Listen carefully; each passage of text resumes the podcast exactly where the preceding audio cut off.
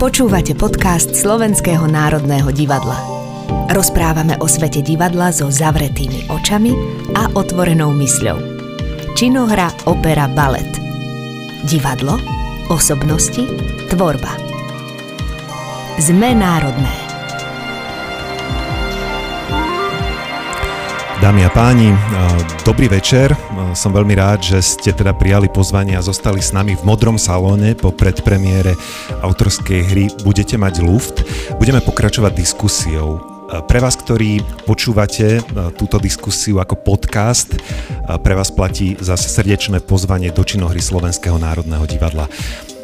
Nenávisť, stereotypy, predsudky, pohrdanie, tie stáli za udalosťami z 1. na 2. októbra 1928, kedy časť obyvateľov obce Pobedím zautočila na rómskú osadu a desiatky ľudí, desiatkam ľudí spôsobila zranenia, šiestich ľudí pripravila o život a tie isté predsudky, tie isté stereotypy sledujeme aj dnes.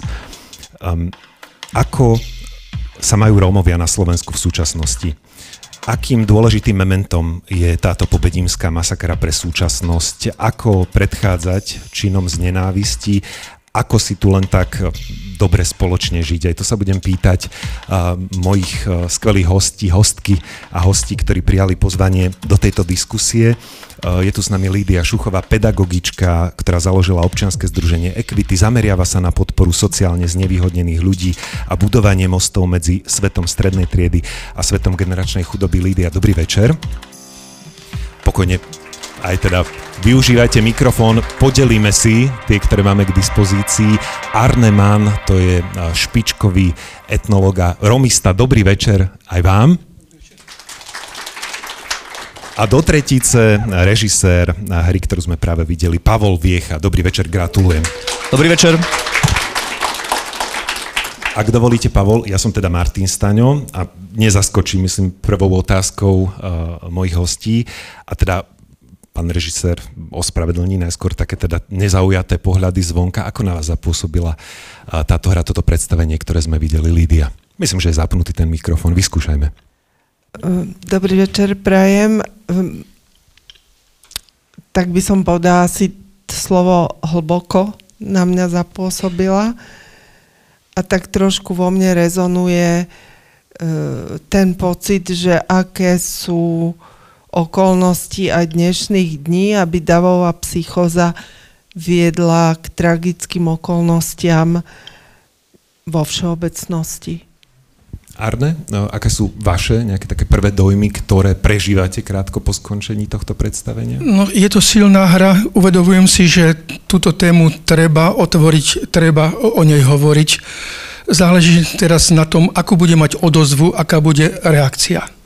A o tom, že je doba na to žiaľ vhodná, aby sa hovorilo o takýchto témach, e, to už naznačila aj Lídia. Možno to rozveďme trochu. Máte aj vy pocit, že je dôležité práve e, v súčasnosti e, otvoriť túto tému a hovoriť o nej aj na doskách Slovenského národného divadla? A prečo? Rozhodne táto téma bola tabuizovaná. Nehovorilo sa o nej dokonca v samotnom pobedíme ani najmladšia generácia nevie vôbec o tom, čo, čo sa stalo. E, bývalý starosta odmietal novinárov, od, odmietal poskytnúť nejaké rozhovory. Túto tému proste, je to pre nich e, téma, ktorá je zaťažujúca, je, je to niečo, nejaká poškvrna e, v ich histórii, v minulosti. A preto to pripomínanie musí, musí byť, ale musí byť uh, veľmi decentné s ohľadom na tých súčasných žijúcich ľudí. Totižto nemôže sa obrátiť proti tým ľuďom, že to vaši predkovia spravili, vy nesiete za to vinu. Naozaj tí ľudia, ktorí tam dnes žijú, tak nemôžu niesť akú, akúkoľvek vinu na tom, čo ich dedovia starí rodičia, prastarí rodičia e, e, spôsobili. Veľmi dobre, že to hovoríme takto v úvode. Napriek tomu je asi dôležité e, vrácať sa do histórie a asi priamými slovami povenovať, čo sa vlastne odohralo. Áno, je to, táto hra je hra, ako ju ja vnímam, o Slovákoch pre Slovákov. Nie je pre Rómov je vlastne na to, aby sa, sme sa my, súčasníci, zamysleli nad tým, čo môže spôsobiť intolerancia, e, nenávisť, počiatočne nejaké stereotypy, ktoré môžu narastať a prerásť až do takéhoto masakru, ako bol v Povedime. A Pavel, myslím, že môžeme v tejto chvíli už teda nadviazať a aj si to nejak tak v úvode zaramcovať z toho vášho pohľadu a asi budete hovoriť teraz za celý kreatívny tým a kolektív, ktorý stojí za hrou, budete mať luft. Prečo teda vznikla? Akým spôsobom ste sa dostali k tomuto projektu a k potrebe inscenovať ho? Prvý impuls prišiel od môjho dramaturga Martina Krča v tomto projekte, ktorý mi poslal e, článok novinára Petra Gettinga z denníku SME, ktorý vo svojom článku práve tento pogrom pomenúváva a analyzoval jeho motivácie, jeho následky a on pre tento článok, aby ho mohol napísať, vycestoval do krajského archívu, ktorý sídli v Bytči, kde si naštudoval dobové materiály, tým myslím súdne pojednávania, zápisnice, vypočúvania, protokoly a tak ďalej. A mňa, mne prišlo nesmierne fascinujúce a zaujímavé, že ja som o tomto pogrome nikdy nepočul, nechyroval. Keď som sa pýtal svojho okolia, mal som taktiež pocit, že nikto o tom nič nevie. A to bola prvá vec, ktorá mi prišla zaujímavá, takúto tabuizovanú tému alebo tému alebo incident, o ktorom sa vôbec nič nevie vytiahnuť na javisko Slovenského národného divadla, obzvlášť keď som vedel, že vedenie činohry SND má ambíciu vo svojej dramaturgii venovať sa téme bielých miest slovenskej histórie. A druhá vec je tá, že my sme sa potom rozhodli spolu s Martinom Krčom vycestovať do toho štátneho archívu taktiež a ako náhle sme teda tam strávili hodiny a hodiny čítania tých materiálov, sme si uvedomili, že naozaj tie podklady sú natoľko silné, že dokážeme ich dramaticky uchopiť a pretaviť do divadelnej inscenácie, ktorú ste teda dnes mohli vidieť. A takisto, ako už e, povedal Arneman, ten pohľad e, tých Slovákov na Slovákov je podstatný v tejto hre a teda pohľad vinníkov a pohľad na vinníkov e, tejto masakry. Aký bol ten zámer? Bol tento od začiatku? Lebo často sa robia a mapujú práve takéto vážne udalosti historické cez možno príbeh obete, do ktorej sa vieme nejakým spôsobom, s ktorou sa vieme stotožniť a vieme si možno prežiť takúto náročnú e, drámu s ňou. Prečo ste sa rozhodli urobiť to práve cez vinníkov? Pochopiteľne bol to proces uvažovania, nebolo to od začiatku našou motiváciou, že ten výsledok bude práve o nás pre nás, o Slovákoch pre Slovákov. Zo začiatku sme uvažovali naozaj dlhé mesiace s tým, že chceme v tomto v tejto inscenácii, v tomto projekte participovať aj s Rómami, s rómskymi hercami a, alebo s rôznymi umelcami, ktorí by na javisku buď participovali alebo boli v tvorivom týme. A paralelne, ako som si ja robil výskum a pozeral som si rôznych rómskych hercov, hudobníkov a tak ďalej, tak paralelne s tým sme spolu s Martinom našu koncepciu e, konkretizovali. Naozaj sme ten materiál teda selektovali, vyberali sme také pomyselné hrozienka, to, čo nám prišlo naozaj najaktuálnejšie a najzásadnejšie a zistili sme, že paradoxne to, čo je najzaujímavejšie, hovoria vždy tí, ktorí sú členmi majority. To znamená, že začal som uvažovať ako režisér, že dobre, môžeme teda tu mm, participovať spolu s Rómami, ale prizná sa, že, že o mnoho sympatickejšie a myslím si, že aj pre uh, dramaturgiu SND mi prišlo o mnoho zmysluplnejšie robiť teda Slovenské národné divadlo, že robí to teda o tých Slovákoch pre tých Slovákov.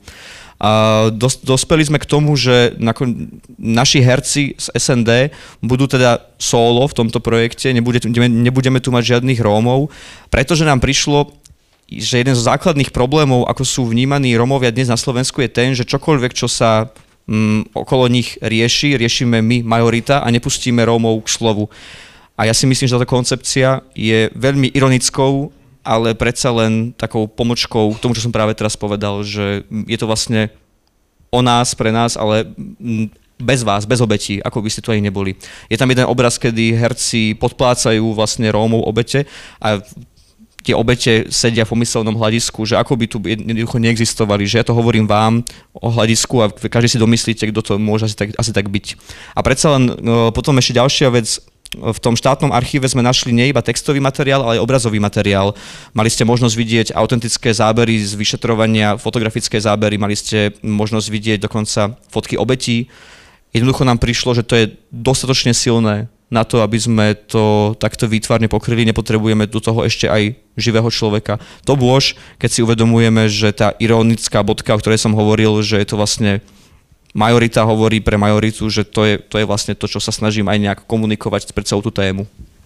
Uh, Lídia, my sa dostaneme aj k tej... Ak chcete nadviazať pokojne.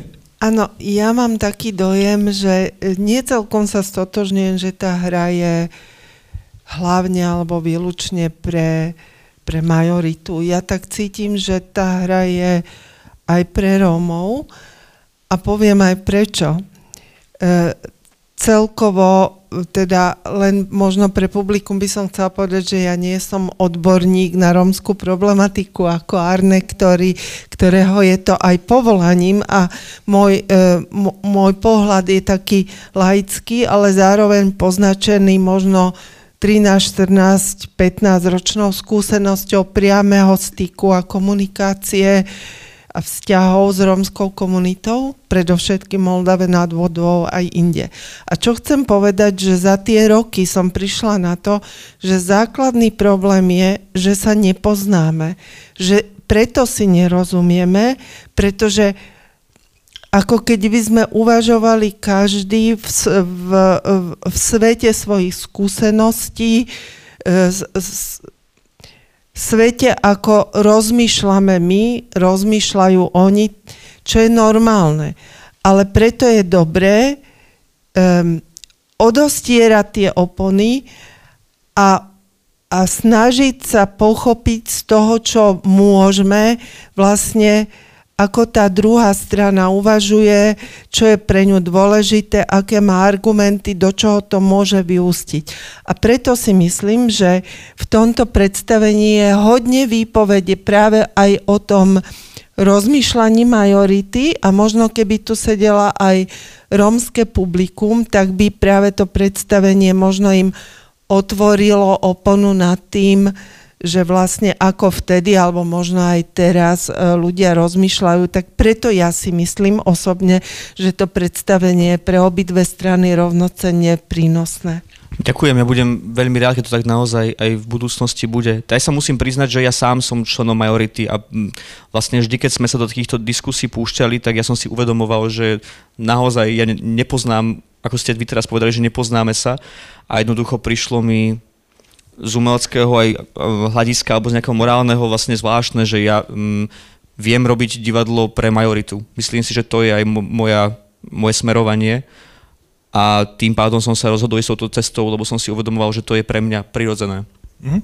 A ja zase nadviažem, že v rámci týchto diskusí máme ešte ďalšie plány, akým spôsobom koho popozývať a v akom kontexte sa pozrieť na túto tému a pozovárať sa o nej. Vy už ste to naznačili, Lidia Šuchová je naozaj uh, dôležitá postava, dáma, ktorá pomohla uh, Rómom v osade Budulovská v Moldave nad Botvou po razii, ktorá sa odohrala po policajnej razii v roku 2013. Uh, a opýtam sa to tak, no uvidíme, že aká bude odpoveď tieto udalosti, ktoré mapuje hra z roku 1928, sú dramatické. Mohli by sa odohrať aj dnes?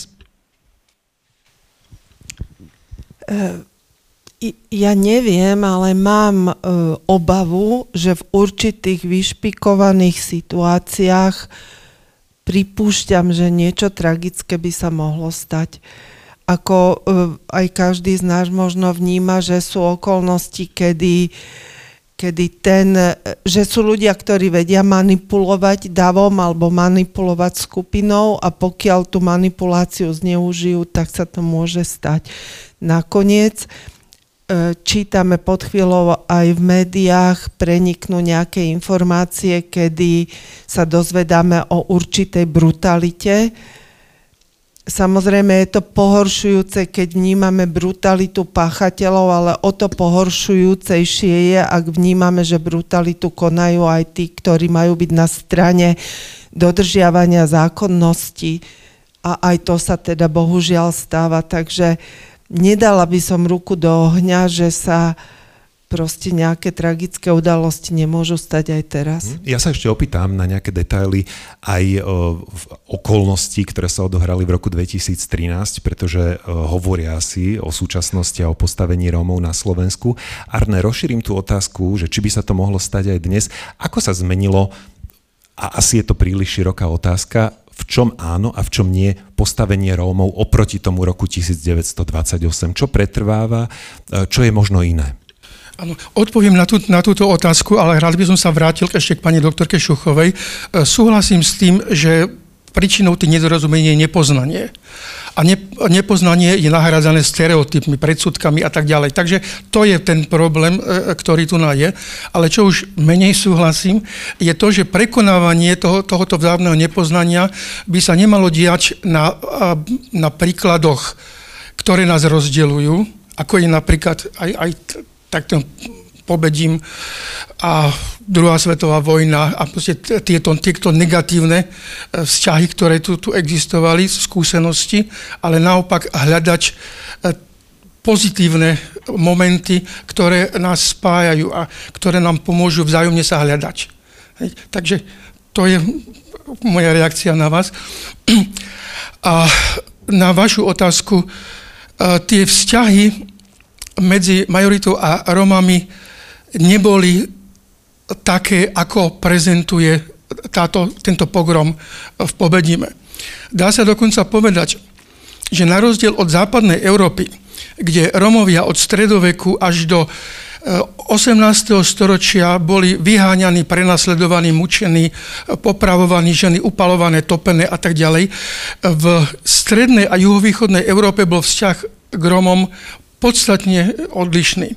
Tu na expandujúca osmanská ríša spôsobila to, že obyvateľstvo bolo potrebné. Takže keď e, uhorská šlachta po bitke pri Mohači utekala na, na e, do oblasti dnešného Slovenska, brala zo sebou poddaných medzi nimi aj Rómov, ktorých začala usadzovať. Najmä to boli hudobníci a kováči. A to je 16. storočie. Od 16. storočia začínajú žiť Rómovia na našom území usadlým spôsobom života. To prebieha v 17. storočí. A v 18. storočí, keď sú tzv. terezianské súpisy cigánov, tieto už konštatujú, že väčšina Rómov na území dnešného Slovenska žije trvale usadlým spôsobom života. To je veľmi dôležité.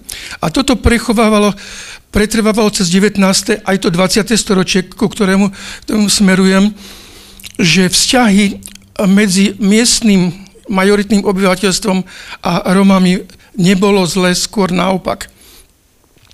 Tým, že Romovia e, nevlastnili pôdu, boli závislí od miestnych sedliakov najmä na potravinových článkov, článkoch, ale aj ďalej na oblečení, zariadení a, a, a tak ďalej. A zase naopak, e, sedliaci potrebovali v čase nárazových poľnohospodárských prác lacnú pracovnú silu. Či to bola žatva, okopávanie zemiakov, repy, zvážanie sena, mladba. Tých príležitostí bola aj až po stavbu domu napríklad, kopaní studní a tak ďalej. Takže na to využívali e, miestnych Romov. A vznikli veľmi zaujímavé vzťahy, medzi konkrétnymi rodinami sedliakov a konkrétnymi rodinami rolníkov, ktoré dokonca e, boli potvrdzované aj kmotrovstvom. Že sedliaci bývali kmotrami tej rómskej rodiny. Z toho vyplývalo napríklad aj to, že v zime, keď nebolo čo jesť, tak tá rómska žena išla pýtať potraviny alebo jedlo do tých rodín, ktorým cez leto pomáhali, kde chodili do služby. Takže toto fungovalo ešte aj v priebehu toho medzivojnového obdobia. Narušené to bolo snáď dvomi aférami a jedno bol, jedným bol uh, košický monster proces s ľudožrútmi uh, z Moldavy nad Bodvou, kde sa ukázalo, že to nešlo o ľudožrútov, ale ten ráby kapitán bol psychicky narušený a a vyhlásil, že keď povedia sudcovi, že tie obete, ktoré skutočne oni mali na svedomí vraždy, že keď že tie obete zjedli, takže sa stanú slávni. A druhý bol práve tento pobedimský pogrom, ktoré boli skôr výnimkami v, tomto období. Ovšem, čo spôsobili? Spôsobili veľmi negatívnu odozvu v miestnej tlači. Dobovej tlači medzivojnovej, ktorá vyložene rozpútala protiromské nálady, vyťahujúc rôzne stereotypy, e, že sú kriminálnici, e, krádnu, asociáli a podobne. A toto celé, celé sa, sa doslova pumpovalo e, do ľudí, až potom vyvrcholilo počas druhej svetovej vojny do obdobia, ktoré nazývame rómsky holokaust. Ale aj tam treba povedať, že nariadenia slovenskej vlády boli jednoznačne diskriminačné protiromské, ale ich realizácia znovu nebola tak jednoznačná. Znovu e, niekde sa tie nariadenia vykonávali a niekde naopak sa tých miestnych Rómov zastali a treba nedovolili ich vysídliť mimo obec až, až do konca vojny a podobne. Takže treba sa na to pozerať takto objektívne.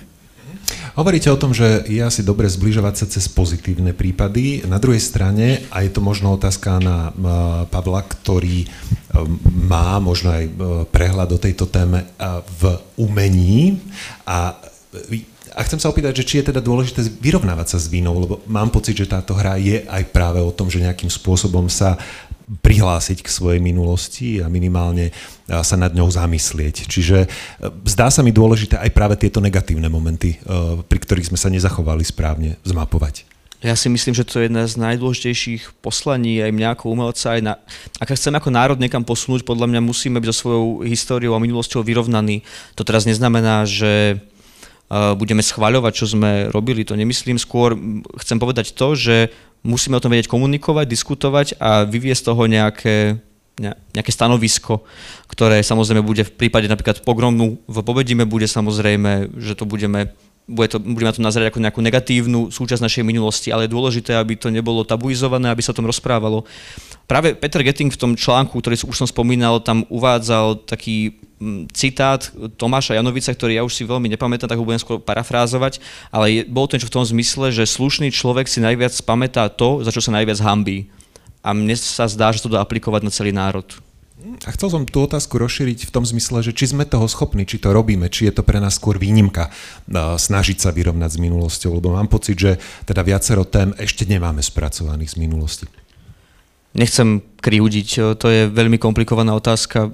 Ja sa bojím, že mám podobný názor ako vy, to znamená, že skôr som taký, že bol by som naivný, ak by som hovoril, že sme suverénni v tomto, dokážeme sa vyrovnávať. Ja si myslím, že celá téma holokaustu, nie iba rómskeho, ale celého holokaustu na Slovensku ešte vôbec nie je doriešená. To už nie nejaká totalita počas socializmu.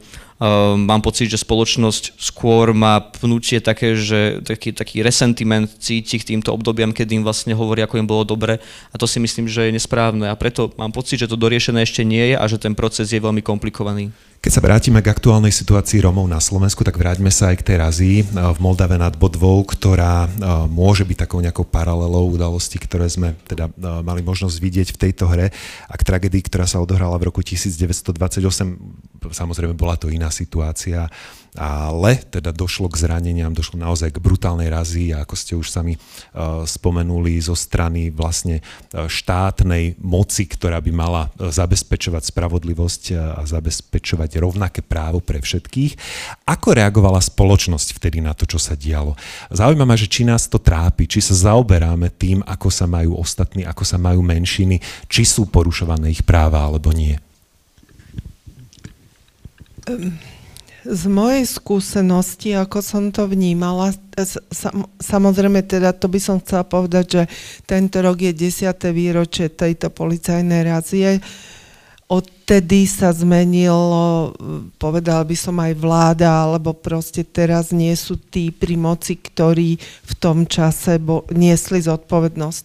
Ale z mojej skúsenosti to vnímam tak, že jednak informácie, ktoré sa dostali k občanom, boli samozrejme prekrútené a zatajované, ale na druhej strane ani tá e, verejná mienka nejako to neprežívala.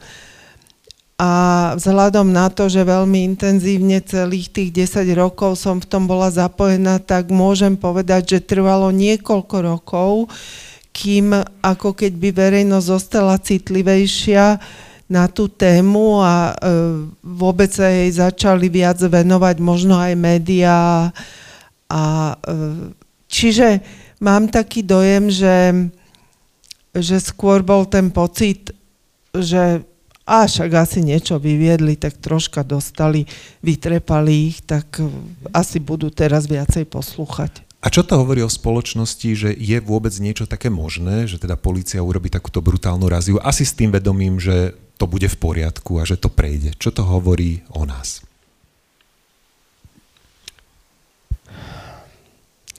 Ja si myslím, že to je všeobecný problém. E, ja ho vnímam v kontexte celej spoločnosti a síce pravidlo, že aj keď by aj keď by tá komunita, či moldavská, alebo akákoľvek, robila čokoľvek, čo nie je správne, tak neprávom ja nikoho nepresvedčím, aby žil správnym a právnym životom. A v tomto ja vidím základný rozpor, že aj keď by durchty, ktorí boli zodpovední za tú raziu alebo ju ospravedlňovali, hovorili, že ktokoľvek si zaslúži nejakú nakladačku, ale robiť e, protiprávne veci ako nástroj na, na, e, na vynútenie právnosti, veď to nedáva žiadnu logiku. Preto ten výsledok je podľa mňa ešte kontraproduktívnejší, lebo ja budem niekoho presviečať, že toto nemáš robiť a robím ešte väčšie svinstvo ja, tak e, proste takto to nejde, nejde to ospravedlniť z môjho pohľadu ani zo strany majority. A tým nechcem povedať, že tu treba robiť nejaké ofuky, ale jednoducho každý z nás si podľa mňa musí uvedomiť, že mm, proste aké nástroje využívam, keď chcem čokoľvek docieliť. A, a tým myslím vo všeobecnosti, pretože e, ja napríklad na tej moldavskej policajnej razii prežívala som to s mojimi priateľmi v, v, osade veľmi, ale a doteraz ma na tom ešte viac e, mrazilo to, že je vôbec možné, že sa toto v spoločnosti môže stať, lebo v, áno, stalo sa to romskej osade Budulovska, ale keďže sa to mohlo stať tam, tak sa to môže stať aj inde, aj niekomu inému a v inom kontexte.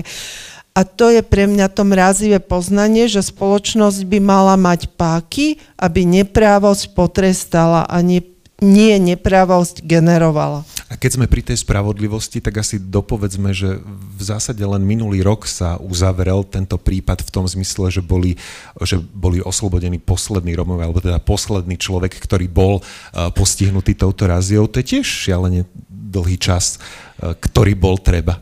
Uh, Áno, ale teda tu by som možno len na dokreslené, lebo samozrejme nie e, každý z vás musí byť oboznámený. Išlo tam o to, že policajti urobili raziu v rómskej osade a nikdy sa nedovyšetrovalo to, kto bol za to zodpovedný, ale po niekoľkých rokoch sa preklopila situácia a vlastne obvinili Rómov, ktorí vypovedali o tom, čo sa im stalo, z toho, že oni krivo chceli obviniť policajtov. A teda miesto toho, aby policajti niesli nejakú zodpovednosť, tak šiesti Romovia sa dostali až na Košický súd kvôli krivej výpovedi, čo bola úplná nepravda. A teraz, Martin, vy ste vlastne hovorili o tom, že sa po deviatich rokoch podarilo e, sňať vlastne tieto obvinenia z tých šiestich a teda zabrániť tomu, aby oni ešte boli súdení ale to samozrejme neznamená nič o tom, že tí, tí vinníci, ktorí robili e, policajnú raziu, neboli potrestaní. Čiže vlastne naozaj k tej spravodlivosti nedošlo. A, a v akom štádiu je ten proces? Je to uzavreté? Už sa tam nič nepodniká? Ja si osobne myslím, že už nie, pretože to vyšetrovanie e, teda tých policajtov vlastne e, nebolo a ani nebude. Teda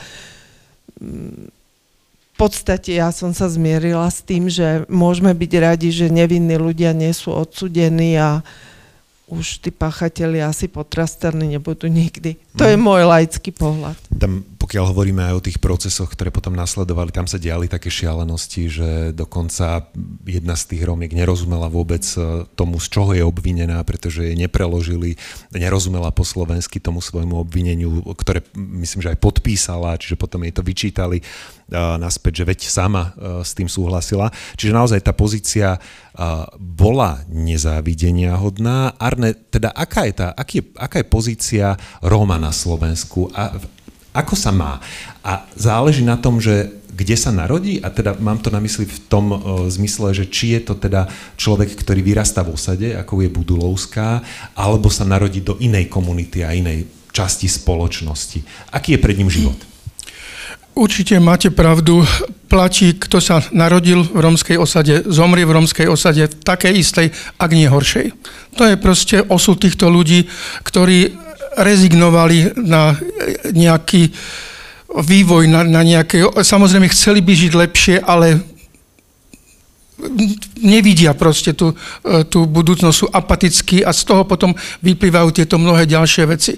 Tá stredná vrstva Romov stále narastá. To treba povedať, že áno, je stále viac stredoškolsky vzdelaných, vzdelaných Romov, ale ten problém je stále v tejto spoločnosti, mohol by som uvieť konkrétne príklady e, z lokality, kde e, vplyvom občianského združenia istého neviem, 6 alebo 8 Rómov spravilo piliarské skúšky alebo zváračské skúšky, dokonca to, to je zase iná, iná lokalita. Spravi, e, spravili kurz, dostali preukazy, ktoré ich oprávňovali k tejto odbornej činnosti, ale nikto ich nezamestnal. To sú proste problémy, že tá spoločnosť stále sa pozera. Viem, že to bolo v Trebišove, jeden rómsky majiteľ stavebnej firmy mal zástupcu, ktorý bol nerom a ten chodil vyjednávať zakázky. Hej, pretože e, rovnako v Prešove e, som poznal tiež e, podnikateľa, ktorý mal, mal kaviareň v tej kaviarni mal bielých čašníkov, kuchári, závozníci, všetko, všetko boli Rómovia, ktorých zamestnával, ale tí, ktorí obsluhovali ľudí, boli nerómovia. Hej. Toto sú problémy, ktoré v tejto spoločnosti sú, že stále tí, ktorí sú trošku tmavšej pleti, nám vadia.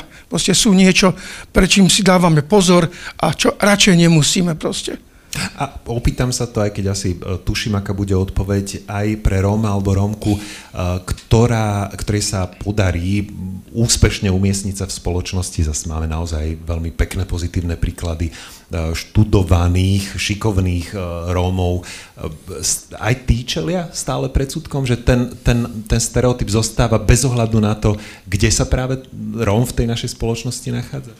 Určite. Viacerí Rómovia mi vraveli, ak sa chceš vyrovnať bielemu, musíš vedieť 5 krát, 10 krát, 100 krát viac ako, ako on. Čiže neustále čelia tomu obvineniu, že sú niečo proste menej ako, ako tí ostatní. Ehm, ja som mal na mysli, ešte keď som hovoril v tej prvej časti, ehm, v tých vzťahoch, ono to na vidieku fungovalo tak, to mi rozprával jeden vysokoškolský vzdelaný ehm, vysokoškolský pedagóg tu v Bratislave, pochádzajúci zo Spiša, ktorý mi hovoril, u nás sme s cigánmi nemali žiadne problémy. Normálne sme s nimi hrali futbal, všetko bolo v poriadku. A raz do roka sme ich vymláčili, aby vedeli, kde je ich miesto a potom bolo zase dobre. Čiže tak, takto fungujú tieto vzťahy. Tá, tá majorita sa cíti stále nad. Proste aj to, to bežné týkanie napríklad. Romom sa bežne týka, niekedy to dojde až k absurdnej situácii. Bol som na, už je to dávnejšie na výskume, myslím, že to bolo v Levoči, som bol na matrike, keď tam prišla jedna e, romská rodina z Čiech, a tá matrikárka im začala týkať. Oni potom predložili občanské preukazy, ktoré boli české, ona vy ste Češi a začala im vykať. Úplne smiešná situácia e, nastala. Proste normálnemu Romovi sa bežne týka. Hej. Ale ako náhle už to bol z Českej republiky, už to bol cudzinec, tak, tak už mu vykali. To sú niektoré úplne absurdné situácie, s ktorými sa môžeme stretnúť.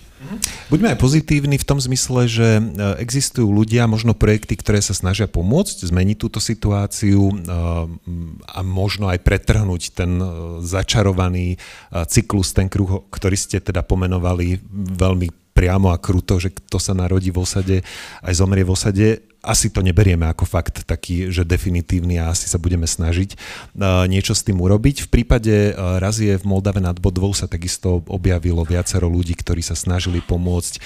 Napadne mi ako príklad uh, advokát Roman Kvasnica, ktorý je naozaj známy tým, že zastupuje tých najznevýhodnenejších, ktorí sa už nemajú kam obrátiť a má v sebe ten pocit, že treba pomáhať.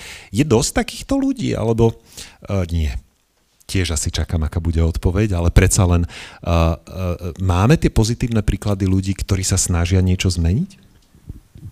Pozitívne zo strany rómskej komunity alebo Môžeme si to rozdeliť rozhodne aj na tieto dve otázky. I, tak ja by som povedala, že v okruhu ľudí, ktorých ja poznám, tak poznám mnoho ľudí, ktorí sa snažia pomôcť a e, ktorí z obidvoch strán a ktorí mi dodávajú e, celkovo takú nádej a optimizmus e, v živote. E, čo ale sa mi strašne žiada povedať, že to poznanie, to poznanie, vo mne to stále, stále sa mi natíska opakovať, lebo pre mňa je to alfa a omega, lebo búrať stereotypy, to je dôležité, ale zároveň sa musíme poznať. Ja vám poviem prečo, že e, ľudia v osadách, teraz keď budeme hovoriť o rómskej komunite, to sú tí, ktorí sú v osadách, to, čo chcem povedať. Lebo ľudia, ktorí žijú e, v mestách, e, na vidieku, takým bežným životom ako my, tí sa asi stretávajú samozrejme s nejakým rasizmom, ale ich spôsob života je rovnaký ako náš. Ich myslenie je rovnaké ako naše. Prečo majú ľudia v osadách strašne zlú situáciu východiskovú, nie je ukotvené len v, v ich veľkej biede. Ja si myslím, že tá finančná podvyživenosť strašná je o mnoho menší problém ako to, že vlastne myslenie majú nastavené na pravidlá generačnej chudoby. A náš spôsob myslenia a ich spôsob myslenia vychádza zo skúseností, len je odlišný a preto sa musíme poznávať.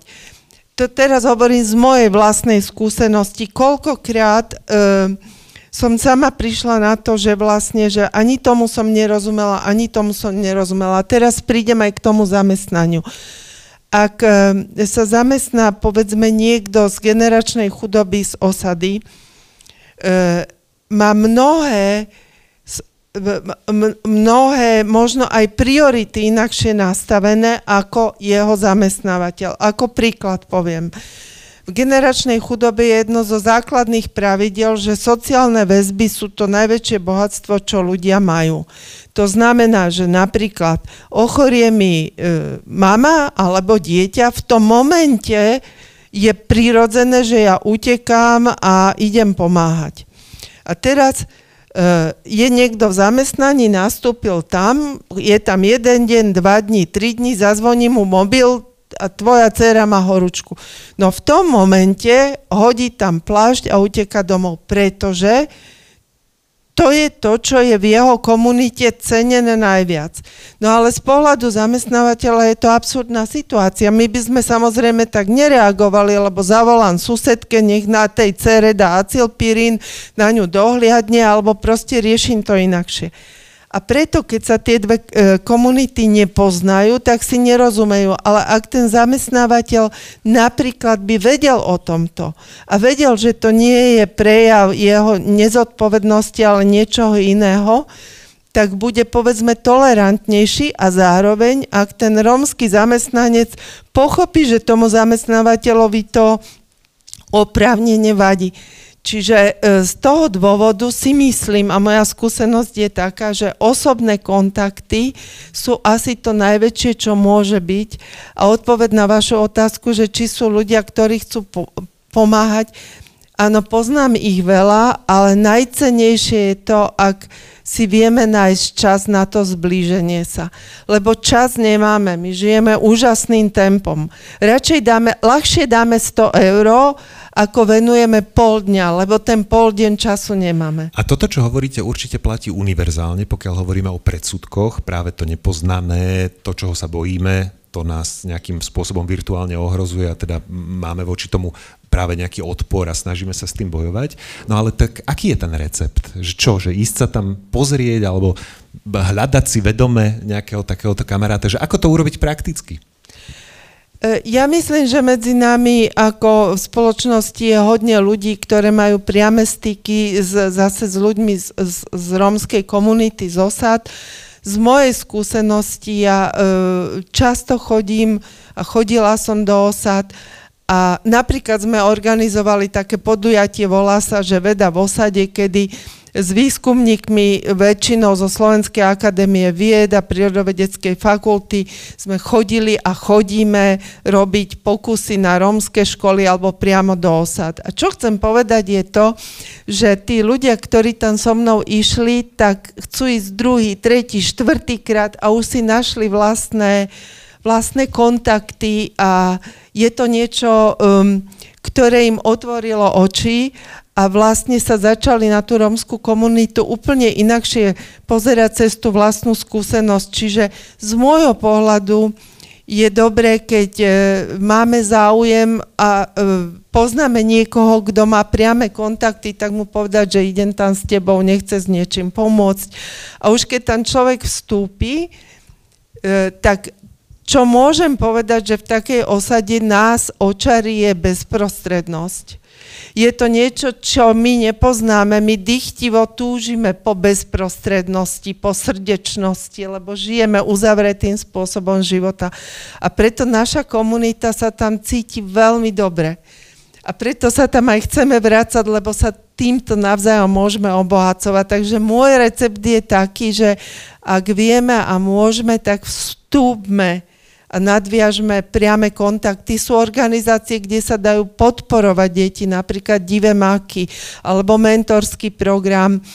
A vlastne tá organizácia nám pomôže nadviazať priamy kontakt s niekým a potom ten kontakt my môžeme vyživovať a budovať. Môžem to len potvrdiť. Spomínam si na naozaj to, aké to bolo pekné, keď som bol navštíviť pani Moniku Podolínsku, skvelú pedagogičku, ktorá sa vlastne v Muránskej dlhej lúke venuje práve vzdelávaniu rómskych detí, ktoré žijú práve v miestnej malej osade a teda áno, bolo to také tiež lámanie nejakých predstav a predsudkov, len teda vyžaduje si to od nás nejakú aktivitu, vyžaduje si to od nás takéto vedomé chcenie to vyskúšať a posunúť sa. Máme ho ale?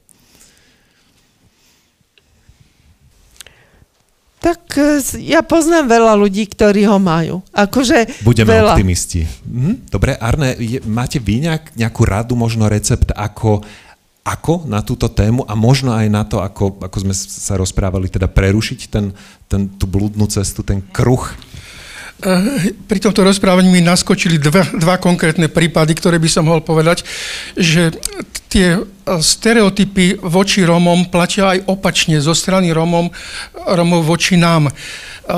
Konkrétny príklad, ktorý často spomínam, Markušovce, bolo to veľmi dávno, na Spiši, som išiel sám hore osadou, nikde nič, pred jednou chalúbkou bol malý chlapček, taký nahatý, keď ma zbadal, maličký dvoj, trojročný, začal strašne plakať a tak strašne reval, že nevedel utiecť. Proste, no. A na to vyšla jeho mama, chytila ho a mne to vysvetlila. Viete, prepačte, ja som mu povedala, že keď bude zlý, príde bradatý gáč a zoberie ho. No. Takže to je jedna taká príhoda, že, že tie... A teda, aby sme to dopovedali, nezobrali ste ho. Ale... Takže aj ja som bol vychovaný tým, že keď budeš zlý, príde cigánka, zoberie ťa. Takže platí to v podstate aj, aj e, naopak z druhej, z druhej strany.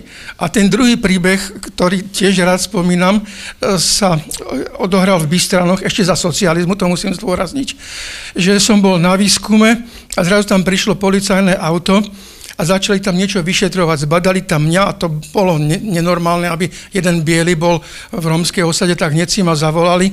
Tak taká situácia, na ktorú nezabudnem, v strede auto, pri ňom ja, zavolaní a okolo Romovia, proste veľký, obrovský okruh. Teraz sa ma vyšetrovali, čo tu robíte, prečo robíte, aké máte povolenie a tak ďalej. A tí policajti netušili, ako mi strašne pomohli. Keď tí policajti od, odišli, tak tí Romovia všetci za mnou, poď k nám, poď na kávu, poď moja žena varila to. A zrazu som bol ich. Hej. To bolo prelomenie tej bariéry, ktoré mi umožnili práve títo policajti. Takže aj takéto veci môžu, môžu, môžu nastať naozaj niekedy je to ťažšie, keď nemáte kontakt v tej lokalite, nemáte tam nejakého spojenca, ktorý by vás zoznámil, kde sa mi stalo, že ma upodozrievali, že som zo Svetkových hovových a, a neviem, proste podobné, podobné veci. Takže naozaj to dá istú robotu, ale pokiaľ človek pristupuje úprimne, normálne, prirodzene k týmto ľuďom, tak stretne úplne prirodzenú pozitívnu odozvu. V romčine jedno príslovie, ktoré neviem povedať po romsky, pačiv, je... No, pačiv je úcta, pardon, ospravedlňujem sa. A to príslovie je, dáš úctu, dostaneš úctu. A to doslova platí. Myslím, že aj potlesk si to zaslúžil, lebo je to naozaj tak, takéto funkčné pravidlo. Keď hovoríme o týchto zážitkoch a skutočných príbehoch, Pavol, uh, otázka na vás, ako sa vlastne inscenuje dokumentárna uh, hra, ak, ako, ako ste robili vlastne ten výskum uh, a s kým ste sa stretávali? akú ste vy dostali spätnú väzbu práve možno od aktérov, ktorých sa to týka? No, nám bolo od začiatku jasné v týme, že to je veľmi háklivá vec, keďže v obci Pobedím pochopiteľne stále žijú potomkovia či už obetí alebo aktérov. Uvedomovali sme si, aké to môže vyvolať negatívne reakcie, preto sme od začiatku postupovali čo najviac profesionálne, z nášho pohľadu teda. Uh, už dávno predtým, ako sme začali skúšať, sme komunikovali aj s pánom Manom, s pani Kumanovou, to znamená, zaujímali nás názory odborníkov, kde sme im odprezentovali CCA, čo chceme robiť, aká je naša vízia, koncepcia a chceli sme počuť ich spätnú väzbu, čo si o tom myslia. Rovnako sme komunikovali intenzívne s českým historikom Pavlom Balónom, ktorého meno tu, ak sa nemýlim, dnes večer ešte nepadlo, ale je to dôležité meno, pretože je to človek odo mňa starší iba o pár rokov a vlastne prvý o tomto pogrome v Pobedime napísal súvislú štúdiu, ešte pred ním, pardon, Slavo Kalný, ak sa nemýlim, ale v 60 rokoch ešte. A tento pán Balón teda sa venuje práve represiám, ktoré boli, tý, ktoré boli páchané na Rómoch v 20. storočí, prednedávnom o tom vydal svoju publikáciu, tak on nám veľmi aj, lebo my sme samozrejme našli gro materiálu, ktorý ste inscenácii videli v archívoch, ale pán Balón tomu venoval viac času, niekoľko rokov rokov, to znamená, že mal, bol aj v iných archívoch, vedel nám naposielať ďalšie veci, napríklad ten list, ktorý tu bol prezentovaný na záver, že on potom povedal Peter Ondríčka Herec, že to je list písaný v nemeckom jazyku, pravdepodobne to písal nejaký komunista alebo slobodomurár, tak to je list, ktorý nám Pavel, Pavel Balón poslal, že ho našiel, myslím, že v archíve v Novom meste nad Váhom, že to tam akože archivovali z obcej Pobedím. No jednoducho takéto pridával ďalšie hrozienka do nášho koláču, keď to poviem takto metaforicky. A a tá práca je samozrejme nesmierne háklivá. Nemali sme ešte, alebo teda toto je prvé verejné predstavenie, uvidíme, keď príde niekto z obce Pobedím. Ja som chcel od začiatku, aby to nebolo na tajňáša robené, že SND robí inscenáciu, kde sa vyskytuje názov obce Pobedím, konkrétne priezviska a tí ľudia, ktorí teraz sú potomkovia, o tom ani nechyrujú. Takže od začiatku SND komunikovalo s obcov Pobedím, e, snaží sa stále komunikovať, pozývať na reprízy a tak ďalej je cítiť, že to nie je práve téma, ktorú radi rozkrývajú, čo je úplne pochopiteľné a všetci to tu akceptujeme a snažíme sa aj tak naďalej viesť s nimi dialog. Tak rozhodne to ale nie je konfrontácia so súčasníkmi, sú aktuálne žijúcimi. To je to najdôležitejšie. Ako už tu bolo povedané, my nemôžeme za činy našich otcov, právcov a tak ďalej, ale to, čo vieme spraviť, je aspoň o tom diskutovať a nezatvárať za tým, pred tým dvere. Mm. Približovanie sa majority s menšinou je to, čo by sme si prijali a aj teda naznačujeme, akým spôsobom sa to dá, nejakou otvorenosťou, dialogom, komunikáciou, spoznávaním sa. Nie každý a má... tou úctou. Úctou, rešpektom, hovorí sa často o tolerancii, ale to nie je úplne výstižné slovo, lebo nestačí sa len tolerovať, ale práve tá úcta a ten rešpekt uh, budujú medzi nami také tie skutočné rovnocenné vzťahy. No ale uh, ako vravím, nie každý má tento záujem a práve to zlo, tá nenávisť, ten hnev je taká vďačná hybná sila, ktorú využívajú politici aj na svoje cieľa, na svoj boj. No a chcem sa opýtať na to, pýtal som sa, že či sa môže niečo také stať aj dnes, ako sa stalo v roku 1928. No stalo sa minulý rok uh, v teplárni na Zámodskej ulici. Uh, zažili sme bezprecedentný teroristický útok práve na menšinu a bol to čin z nenávisti. Um, zhoršuje sa ten náš vzťah navzájom medzi sebou?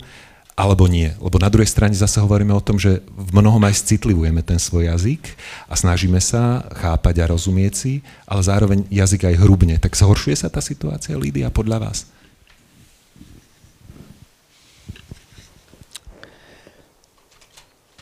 čo sa týka napríklad tej rómskej témy, ja som, keď zoberiem tak 15 rokov dozadu až do dneška, pozorovala takú tendenciu, povedzme, 15, 14, 13, 10, že boli také reči, ktoré, my, by sme, ja by som povedala, že krčmové reči, že sa nadávalo na cigáňov, na Romov, ale vo verejnom diskurze by si to nikto nedovolil povedať. A potom zrazu začali určití politici v tom období hovoriť tieto veci. A potom, ako keď by oni legitimizovali tieto názory a zrazu sa začalo o nich verejne hovoriť, uh, a ako keď by tie názory sa začali tváriť, že sú správne. A preto mám pocit, že tá spoločnosť ako keď by zhrubla, ale dávam vinu na tom uh, ľuďom, ktorí vlastne ovplyvňujú verejnú mienku že, že uh, rozširovaním a presadzovaním takýchto názorov ovplyvňujú strašne veľa ľudí. Zároveň asi nie je úplne ideálne uh, hodiť vinu na tých politikov v tom zmysle, že vždy je to o nás, o našom rozhodnutí, o tom, ako sa zachováme, ako sa postavíme a akú máme chuť, teda sa mať radi navzájom, alebo teda rešpektovať sa, keď hovoríme o tom rešpekte. Tak aký je v tomto recept? Ako nepodľahnúť? Ako teda sa nenechať vydráždiť až možno k takejto dráme? To ja neviem, ja nie som ani psycholog, ani sociológ, ja môžem povedať len môj osobný názor, že e, ja sa nejako klopujem a komunikujem s ľuďmi, z ktorých vnímam pozitívnu energiu a e, tým pádom ako dosť som imúnna voči takýmto veciam. Ja to teda takto nejako vnímam. Čiže možno je to každého osobná voľba, možno, ja neviem, že vlastne kto je tá skupina ľudí, s ktorou hlavne komunikuje. A na druhej strane, e, možno ešte to by som chcela povedať, alebo ma napadlo, nie že chcela, že e, som sa presvedčila, že nemá nejaký zmysel presviečať, keď napríklad niekto, ako keď by, že nadáva na Rómov, presviečať ho na silu. Asi výsledok je pomerne nulový. To znamená, že skôr možno, že takou pokojnejšou cestou alebo tým, tými spôsobmi, ako som hovorila. Takže ja neviem, ja v svojom osobnom živote toľko negatívneho nevnímam, pretože mám to šťastie, že v okruhu kolegov, priateľov, rodiny alebo proste e, mám pozitívne naladených ľudí, ktorí majú také morálne hodnoty ako ja. Jo, bodaj by to takto všeobecne fungovalo. Arne, vy ako historik um, viete, čoho sme ako spoločnosť schopní, a už tu zaznelo aj slovo holokaust, rozprávali sme sa o tom, že kam až teda dokáže zájsť nenávisť, takisto súvisiaca s politikou. Ako teda predísť k niečomu tak tragickému, akého sme už boli v našich dejinách svetkom? Ako ďaleko je vlastne teda od nenávisti k vraždeniu? No, tu je klasický model my a oni. Že je to príklad identifikácie. Ja sa identifikujem s nejakou skupinou a odlišujem sa od inej. Samozrejme vždy platí, že my sme tí lepší a tí druhí sú tí horší od nás. Čiže vyzdvihujem klady hľadám, aj také, keď neexistujú, imaginárne u seba a hľadám nedostatky a úvozovkách vady alebo chyby u tých druhých. A toto, toto, tento model sa zvýrazňuje vždy, keď je spoločnosť v nejakom, v nejakom napätí, v, nejak, v nejakej kríze, proste niečo sa deje, ekonomická, spoločenská, proste hrozba vojny alebo niečo podobného vtedy sa znásobujú tieto stereotypy a, a, a vyplávajú na povrch. A vtedy naozaj záleží od pripravenosti toho človeka, či je v takej spoločnosti, ktorá jednoducho vie objektívne zhodnotiť tú situáciu, vie sa pozrieť na tú situáciu z hora, alebo naopak podľahne tomu, čo teraz sa o tom hovorí v tý, na tom internete a tak ďalej, čo všetko beží, či tomu e, začnem veriť. A ľudia, ktorí sú schopní a príjmajú tie, tieto informácie, tak tí sú skôr pripravení na, na také radikálnejšie prístupy, radikálnejšie riešenia. A naozaj obávam sa toho, že, že povedzme, že nebudeme politizovať, ale pokiaľ politici vyprovokujú vyloženie e, tieto nálady v obyvateľstve, tak tie naozaj môžu smerovať až potom k takýmto e, tragédiám. Nevravím ako k pobedímu, ale rozhodne k takým, ako ste spomínali voči LGBT, LGBTI a, a podobne.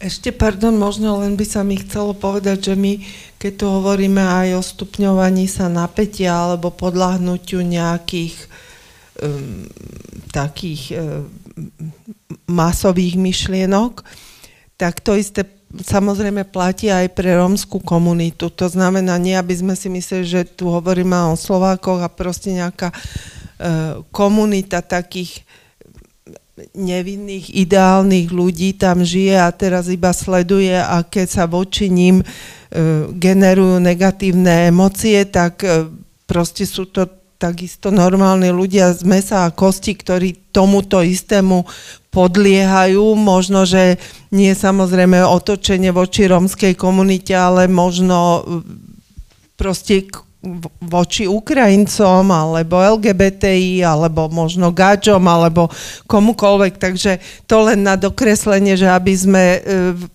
mali na mysli v rámci tejto diskusie, že toto postihuje vlastne aj ich.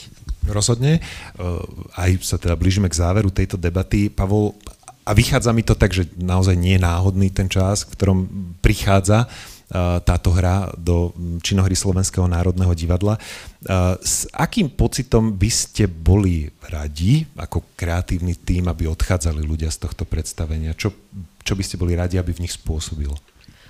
Ten text sme koncipovali tak, že prvú ceca pol hodinku opakujeme takmer dokola to isté, len vždy s iným otieňom. Kebyže to má zhrnúť do jednej vety, tak je to o tom, že cigáni sú zlo a treba ich potrestať. A ak niekto potrestal, tak je to vlastne v poriadku. A to sa vlastne hustí celú tú prvú časť. Zámerne sme to tak e, vystavali, aby tá gradácia tam bola. A vlastne, keď to poviem tak z svojho režijného pohľadu, tak bol by som rád, keby sa divák prichytí, že vlastne už aj trošku, že si tak akože prikyvuje, že áno, niečo by sa teda malo spraviť a rozumie tým ľuďom, ktorí majú takéto radikálne názory a potom prichádza druhá časť, kedy začnem už vlastne hovoriť fakty a nie iba také domnienky. A je tam ten dialog prokurátora s vypočúvaným a potom najmä monológ s tými fotografiami, kedy sa vlastne povedia objektívne všetky pravdy a ja by som bol rád, aby ten divák, ktorý sa možno pristihol, že pred chvíľkou že tak akože pokývkáva hlavou súhlasne, pozitívne, tak zrazu aby začalo mraziť, že pre pána Jána, ja som pred chvíľkou ešte ako súhlasil s niečím, ale toto je ten následok a ten následok je hrozivý a nikto ho nechcel spôsobiť aj krutý. Čiže v ideálnom prípade by mal divák zažiť v týchto momentoch nejakú katarziu. A o to viac ešte na záver prichádza tu podplatenie, že vlastne m, mm, tak už čo už s vami, tak to zaplatíme a budeme sa tváriť, že to nikdy nestalo. Tak to je ďalší taký moment, ktorý považujem za silný. Takže pokiaľ tieto momenty budú v divákoch rezonovať po odchode z divadla, tak ja budem veľmi rád. A pokiaľ sa prihovárame tomuto publiku dnešnému večernému, určite ide o uh, ľudí citlivých, ktorí naozaj e, sa prišli pozrieť na toto divadelné predstavenie s tým, že ich možno nemusíme uh, až tak nejakým spôsobom učiť, poučať, tak aký je pre nich odkaz, akým spôsobom pomôcť možno rómskej komunite a, a, a zlepšovaniu vzťahov rómskej komunite. Viacero už tých tém zaznelo, tak si to ešte uzavrieme. Čo teda máme robiť my, ktorým na tom záleží? Závislo, teda, ako podľa mňa naj, najdôležitejšie je, ak niekto môže, tak venovať svoj čas a nie jednorázovo, ale dlhodobo, čo môžem povedať, že ho to obohatí. Nie len teda, povedzme, tú rómskú komunitu, ale jeho, jeho samého. Nie každý ten čas máme, tak ja by som povedala, že kúpiť si knižku o generačnej chudobe, napríklad mosty z generačnej chudoby alebo inú. A oplatí sa to prečítať, pretože pre mňa to bolo po niekoľkých rokoch, ako keď by som zrazu sedela v aute a prši a začali stierače. A ja som po prečítaní tej knihy zrazu začala chápať veci, ktoré som prežívala.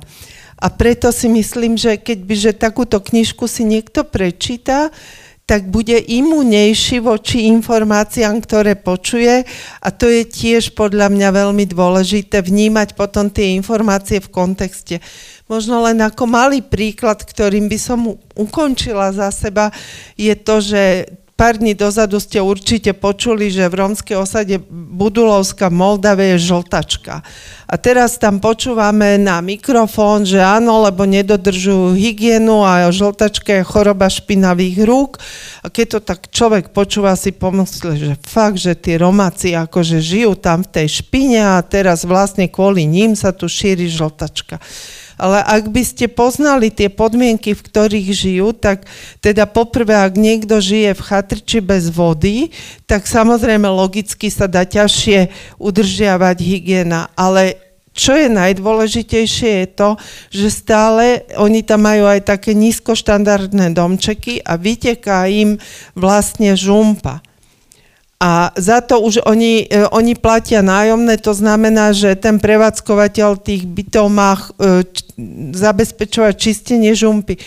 A keď to nezabezpečí a týždne tam vyteká tá žumpa, tak jednoducho tá žltačka je prirodzeným následkom a bohužiaľ oni si to odnášajú. Tak to len chcem povedať, že častokrát tie informácie, ktoré počujeme, sú len taký výsek z tej pravdy a môžu nám dať úplne opačný obraz. Takže keď by som mohla poradiť, tak knižku o generačnej chudobe. Tak veľmi jasná rada, veľmi praktická. Arne, aké je vaše posolstvo? Ja myslím, že nepoviem nič lepšie, lebo to, čo pani doktorka teraz povedala, absolútne, absolútne súhlasím. To, čo tu dnes padlo, poznávajme sa.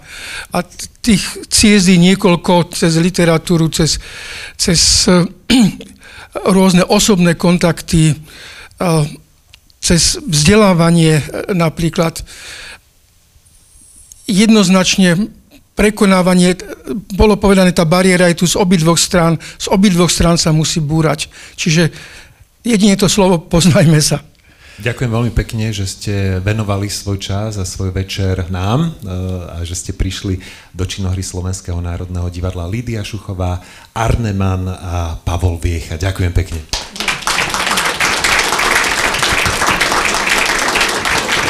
Ďakujeme aj vám, ktorí nás počúvate teraz v podcaste, že ste venovali svoj čas tejto debate. Ďakujeme veľmi pekne Činohre Slovenského národného divadla za to, že uvádza hry, ktoré sa venujú dôležitým spoločenským témam, snažia sa spoločnosť nejakým spôsobom meniť e, a edukovať. Ďakujeme aj za priestor pre túto e, diskusiu a vďaka aj vám za to, že teda ste citliví a že vám záleží na tom rešpekte pre všetkých. Pokojný večer vám želáme. Ďakujeme.